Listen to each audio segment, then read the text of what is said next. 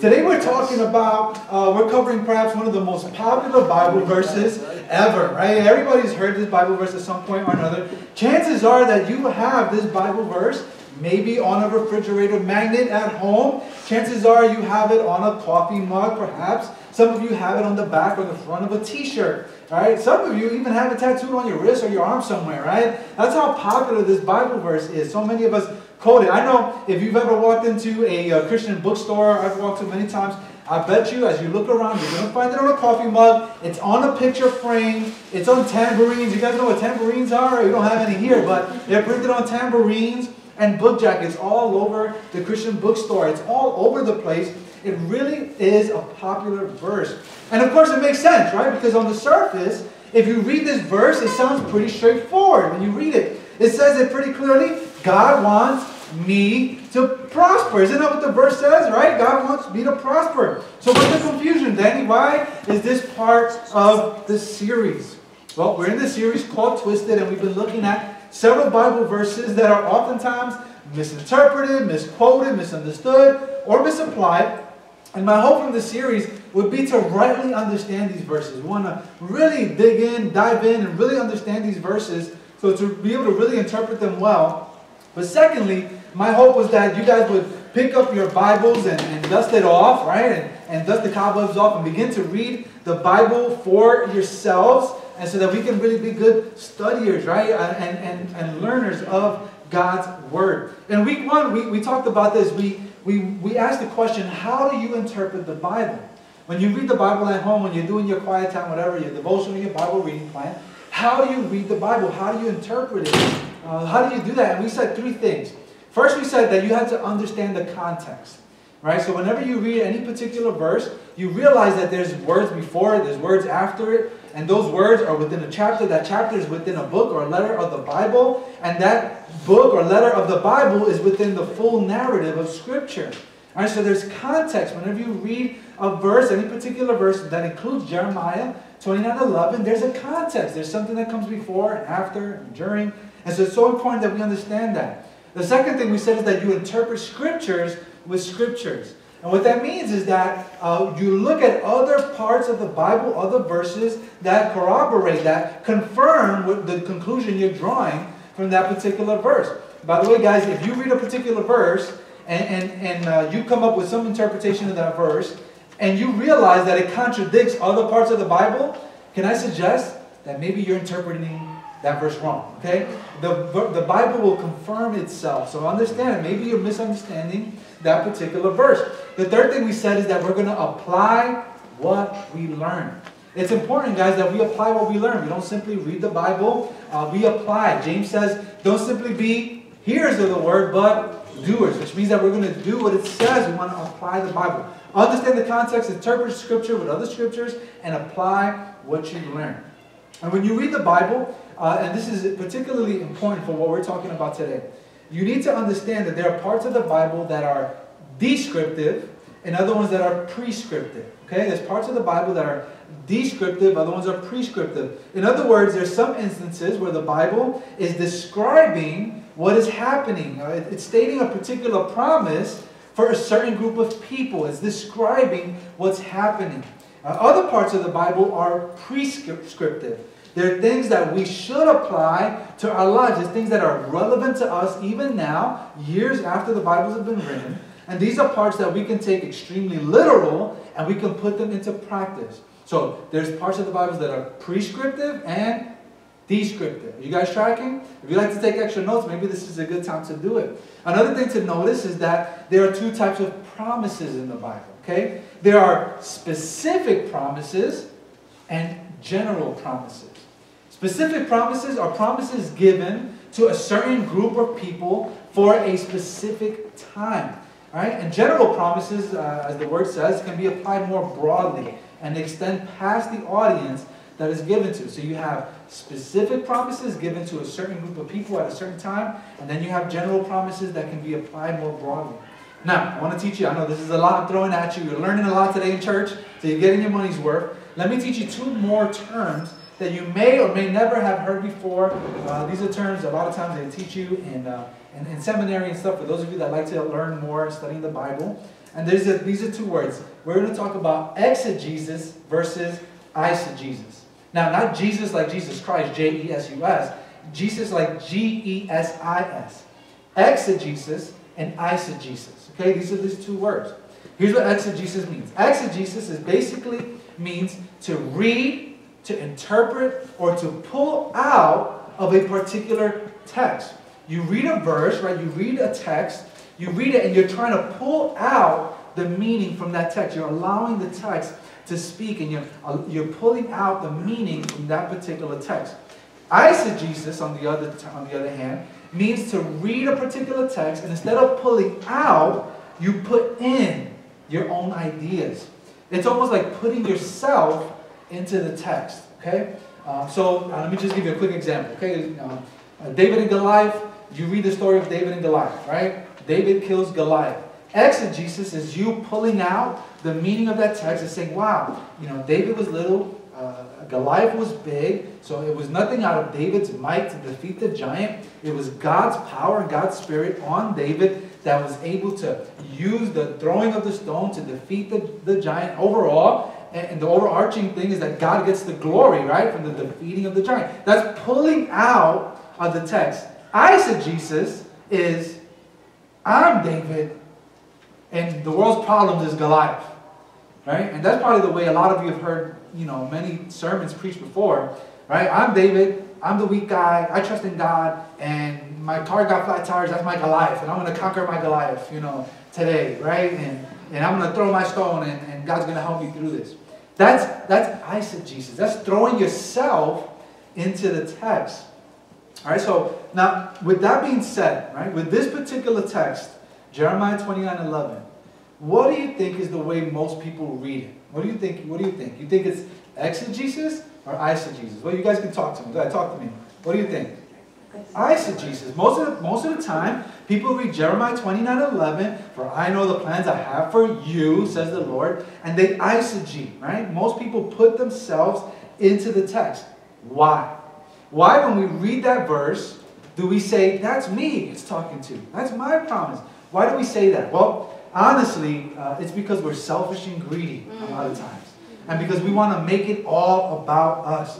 Right? We're easily drawn to a passage like this that is seemingly positive and filled with promise, and we want to make it all about us because we want to be prosperous and we want right all the wealth and we want the promise that that gives. And I bet some of you may have even heard sermons preached from this text, and promises were made towards you. They, they read this verse and they said, All right, I know the plans I have for you. Guys, that means God has great plans for you. That means He wants to bless you. He wants to give you a tremendous wealth. He wants to give you a nice car and all this and that, right? You probably heard sermons like that. You were told that God wanted you to prosper and He wanted you to be blessed. And you probably were like, Yeah, amen, right? Like, amen, I want that. I want that. Why? Because who doesn't want a nice car? Who doesn't want a bigger house? Who doesn't want money in the bank? Who doesn't want a life free from grief and strife, right? Who doesn't want that? Here's the problem. What happens when you interpret this verse for yourself, you eisegese, right? Eisege, eisegesis. What happens when you interpret this for yourself uh, and you don't get all that you hope for? You don't get all that you expect. What happens then? What happens when your car breaks down, you get evicted from your apartment, your girlfriend breaks up with you, you're down to your last penny, and life is nothing but strife and grief? What do you do? Well, if that's the interpretation of the verse, then there's one or two things that can happen. You can draw one or two conclusions. The first conclusion is that, you know what? That promise is in the Bible. I don't have that promise for me, so that means God doesn't exist. And that's some of the way that we tend to live this out. If this is the way we interpret this verse. Hey, God said it, you know, I'm supposed to be blessed and prosperous. I'm not blessed and prosperous. So that means God doesn't exist. The other way that you can, the other conclusion you can draw is that you read the Bible verse, you interpret it for yourself, you eisegete the text, you don't get blessed and prospered the way you hoped and expected you would, so then that means God isn't good. God does exist. He promised that. He doesn't fulfill his promises then. He told me I'll be prospered and blessed, and I'm not. I'm going through a life of difficulty and hardship. So that means God, he might be up there, but God's not very good. You guys see the conclusion you can draw from misinterpreting this text. This is why it's so important that we draw the correct conclusion. So, to do that, we need to understand the context. Remember what I said in the beginning. How do you read into, how you interpret a text? You read it, the context. All right, so we need to understand the context. We need to understand who was this passage written to, by who, and what was the circumstances. Now, thankfully for you and me, Jeremiah 29 1 tells us exactly. So we're going to read that verse, Jeremiah 29 1. And here's what it says Jeremiah 29 1. It says this This is the text of the letter that the prophet, who? The prophet Jeremiah sent from Jerusalem to, to who? Look who he sent it to. To the remaining exiled elders, the priests, the prophets, and all the people, right? All the people Nebuchadnezzar had deported from Jerusalem to Babylon. All right, so who was it written by? It was written by it's not a trick question. It was written by Jeremiah. Jeremiah. It was written by the prophet Jeremiah. He was a prophet. Prophets would speak on behalf of God. And so we see that this was written by Jeremiah. Now, who was it written to? It was written to the elder, the priest, the prophets, and the Israelites. Basically, the, the, the Jews, the God's, God's people, the Israelites. Uh, so this specific promise, Jeremiah 29 11, was given to God's people, the Israelites, who, check this, were under Babylonian control and bondage. You see, the Israelites disobeyed God. God would give orders to the Israelites, and constantly, over and over again, they would disobey. He would say, Don't, don't pursue false gods, don't put other gods before me. And the Israelites would disobey. They would disobey. So God allowed Israel to be under the control of the Babylonian Empire, under the rule of King Nebuchadnezzar. Check this, for 70 years. And this was part of their punishment because they disobeyed God. And God gave them some very clear orders, and they disobeyed. So God allowed them to be under the control of King Nebuchadnezzar, the Babylonian Empire, for 70 years. Now, here's what's interesting. Uh, what comes before Jeremiah 29? I don't know, Danny, I flunked out of math class. It's tw- minus 1 is 28. Okay? So Jeremiah 28 is the chapter before Jeremiah 29. And if you read that chapter before, you're introduced to another so-called prophet and, and this prophet, his name is Hananiah. In fact, uh, there's somewhat of an epic showdown between Jeremiah and Hananiah, these two prophets. You see, Jeremiah was saying that the Israelites would be under Babylonian control for 70 years. Hananiah? Hananiah was falsely prophesying that it would only be two years. Hananiah is telling the people, guys, don't worry about it. It's just two years. Everything will be good. You'll be prosperous. You'll be all right after two years. Of course, here comes Jeremiah. He has a conflicting message. And his message is that, uh, guys, actually, it's going to be 70 years. Which means that some of you ain't even going to see it past this because you're going to die in your lifetime under Babylonian control. Right? Hananiah was a false prophet with false good news. But because people are naturally bent towards uh, what benefits them, what do you think the people tend to be uh, bent towards? What do you think they want? Right? You pick two over 70 any day, right? You pick two years in bondage over 70 years at any time. And so this, this fall into eisegesis, what we were talking about before, can make us susceptible to be drawn towards false news. Right? It makes us susceptible to get, to, to get drawn towards false news. Perhaps that's why when you hear the radio or the TV preachers who interprets this verse to be all good news in your favor, you're drawn to receive it. Right? You're drawn like, yeah, this is good news, man. I love what he's saying. I'm going to be blessed. I'm going to be prosperous. You're drawn to receive it in that sense. But it's important to realize this, number one in your notes, that Christianity is not a call to comfort. Christianity is not a call to comfort. Guys, Christianity is not a means to an end. Unfortunately, so many people interpret Christianity or religion or, or, or, whatever for that matter this way. They, they say this, that I'm going through a rough time, my funds are low, my girlfriend cheated on me, I think I need a little Jesus for a quick pick-me-up. Mm. Right? So many people look at Christianity that way. You know, I'm going through a difficult time, so I'm going to go to church, I'm going to get my little quick pick-me-up, and then I'm going to head back out. Guys, God does not exist for our glory. We exist for His. God is not a divine great wish granter in heaven waiting for you to give a demand so that he can comply. Right? He's not waiting for your demand to make it a reality. If your God simply exists to make your dreams a reality, then I'm afraid that your God is too small. Your God is too small. Okay? My God is big. He doesn't exist for my glory. I exist for his. Now, guys, I know that this is a bubble buster, but you need to understand that Christianity is not a magical solution to all of your problems. Mm-hmm. All right? In fact, Jesus said that this side of heaven, you would face strife, you would face grief, you would face hardship, you would face turmoil. That was Jesus' promise to us. And there, this is another reason why so many people tend to fall away after a season. Either because uh, they, they, they, they came to church, they came to Christianity, they came to Jesus, religion, whatever, to find the solution to the problems. When, but when they see that it doesn't magically happen, they're gone. I came to church, I tried Jesus, I came to religion to solve my problems, and my problems are still here. I still have this issue, I still have this hardship. So you know what? Obviously, this isn't for me. They head out.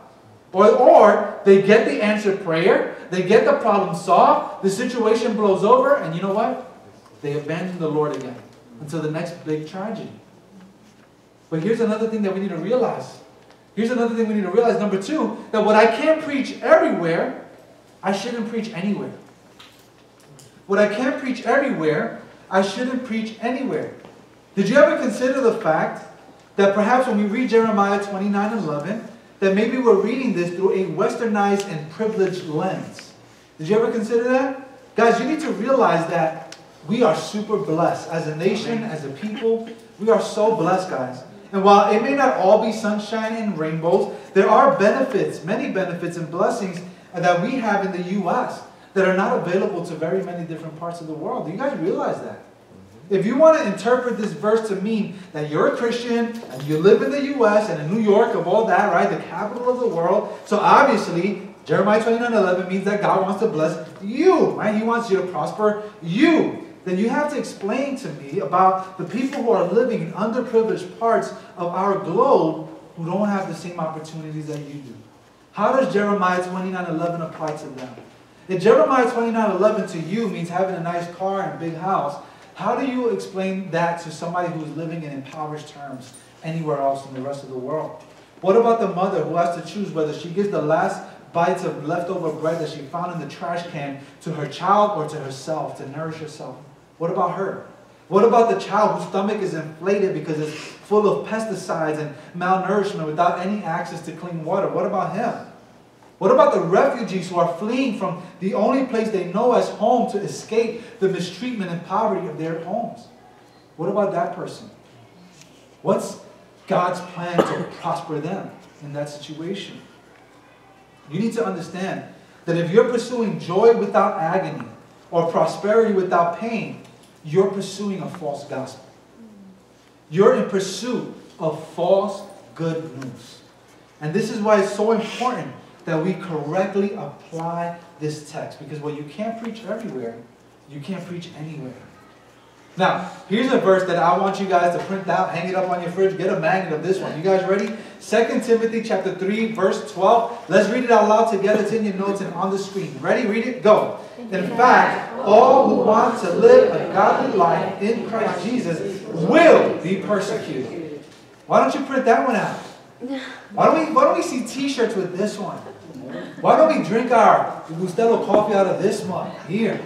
How about this one? Philippians chapter 1, verse 29. Read it. Yo, I want you guys to read it loud, okay? With great prosperity voices. Ready? Go. For it has been granted to you on Christ's behalf, not only to believe in him, but also to suffer for him. That's right. He did it for us. Guys, why, why, why isn't this on a pen?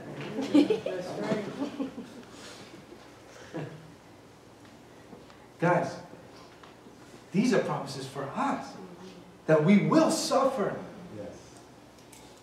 These verses are confirmed throughout the Bible that you will face persecution. I don't see a lot of t-shirts with this verse. Nobody's rocking the fit, you know, with, with that. I will suffer. I don't see that. Plans to prosper? Yeah. Now, I know what you're thinking. Geez, Danny, I had a rough week at work, man. You know, this, this week was tough. You know, thanks a lot for the encouragement. You know what I mean? When do we get to the cheesecake? Well, let me see if I can let me see if I can encourage you. Here's number three, okay? Good news is not that God saves us from our trials, but from our sins. Good news is not that God saves us from our trials, but from our sins. You see, the good news is not that God will alleviate your current pain and suffering. It's not that He might save you from whatever difficulty or struggle you might currently be experiencing. The good news is that ultimately He saves us from our sin. That is the greatest news that you can receive. You think you got it bad with what you're going through now? Let me try to paint the picture before you. Before a holy and righteous and matchless and perfect God, we fall incredibly short. We are extremely sinful. And our sin does not simply deserve a slap on the wrist, bow bow, or time out. That's not what your sin deserves, right? Your sin deserves punishment. It deserves the outpouring of God's wrath. Ultimately, what we merit because of our sin is eternal damnation and separation from the presence of God. That is what you deserve. That is what I deserve. But the good news is that God did for me and you whatever we could not do for ourselves, what we did not deserve, what we could not earn. God put on human flesh and God enters his creation in the person and work of Jesus Christ. And Jesus lives the perfect and sinless life that neither you or I could live, no matter how hard we try. And then he absorbs the wrath that we deserve. He absorbs my punishment. He absorbs the death that you and I deserve. And he dies in our place. He puts it on his back and he dies. Jesus is ripped to shreds. He's whipped on his back. He's punched. He's mocked. He's smacked. He's severely flogged on our behalf. He is impaled onto a wooden cross where ultimately he would say his last words, breathe his last breath, hang his head, and die. But then by the power of God, through the Holy Spirit, Jesus does not remain on that cross. And neither does he remain in the grave. He conquers Satan, sin, and death. And he rises from the grave. And through his death, our sin was atoned for. And in his life, we have newness of life and the promise of an eternal future in the presence of God. The good news is that God saves us from our temporary affliction. But that he, not that he saves us from our temporary affliction, but that he saves us from our sin. What do you have to do to receive this most precious and valuable gift? I want to point you guys to the verses that follow. Jeremiah 29 11.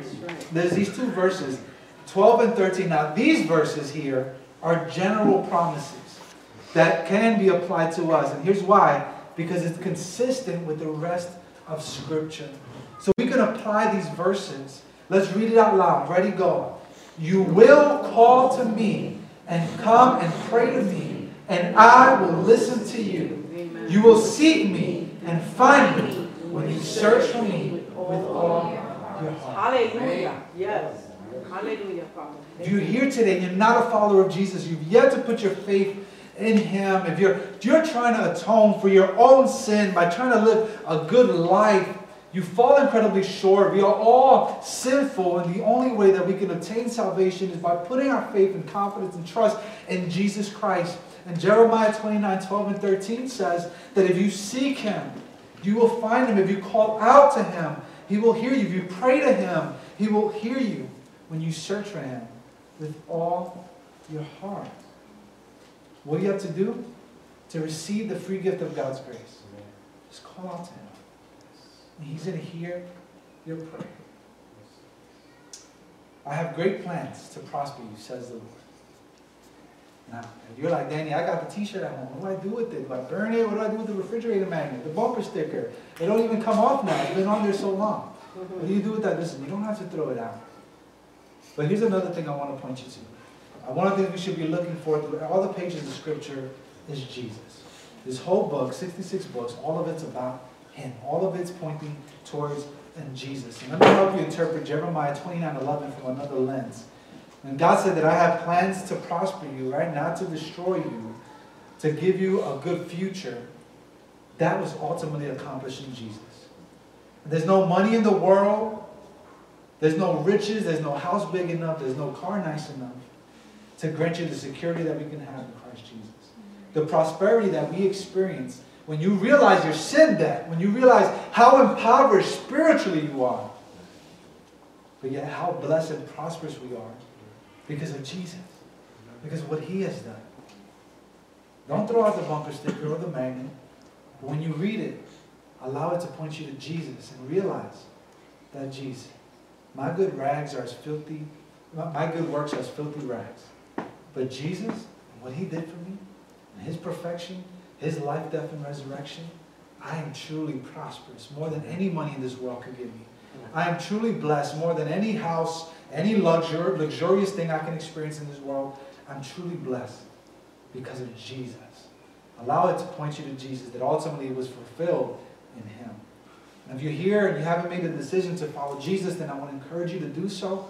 That's call out to him, seek him, cry out to him. He's going to hear your prayer. And pray to him something like, Lord, I'm a sinner and I recognize I'm so sinful and I need you. I accept your free gift of grace. And I put all my trust and confidence in you. That's something as simple as that. The Lord will hear that prayer. And the Bible says instantly, your sin is exchanged for Christ's righteousness. And you're welcome into the family of God. And if you prayed that prayer, and there's a way that you can let us know, and that is in the connection card. If everybody will take that out real quick for just a second, because soon you have the opportunity to hand your connection card in. On the back, there's some next steps for all of us to follow. And one of them, if you haven't made Jesus your Lord and Savior, is to do that today. And you prayed that prayer, is to let us know. Check that off. Uh, because we want to follow up with you. We want to put a Bible in your hand. We want to encourage you. We want to celebrate. We want to celebrate with you. And if you made that decision to follow Jesus, one of the next, uh, one of Jesus' next steps um, was to get baptized. All right, a baptism is an outward expression of an inward change. And if you made that decision to follow Jesus, you have the opportunity to do that. We want to help you take that next step as well. Whatever your next step is, you can check that off and, uh, and let us know. We'd love to help you take that next step. If you seek Him, you will find Him. Search for Him, call out to Him, because He is mighty to save. You guys join me in prayer? Lord, forgive us for our selfish desire to interpret and bend the Bible to make it mean what would benefit us. Lord, help us realize that, Christi- that Christianity, the call to follow you, is not a call to comfort. On the contrary, we realize that, that in this life we will have struggle, we will have strife. But we can be confident that you have overcome this world. And I'm so grateful that the good news is not an affliction-free life, but that God, you saved me from my sin. Help us live out our lives in light of this truth. That we are eternally grateful. In Jesus' name we pray. Amen.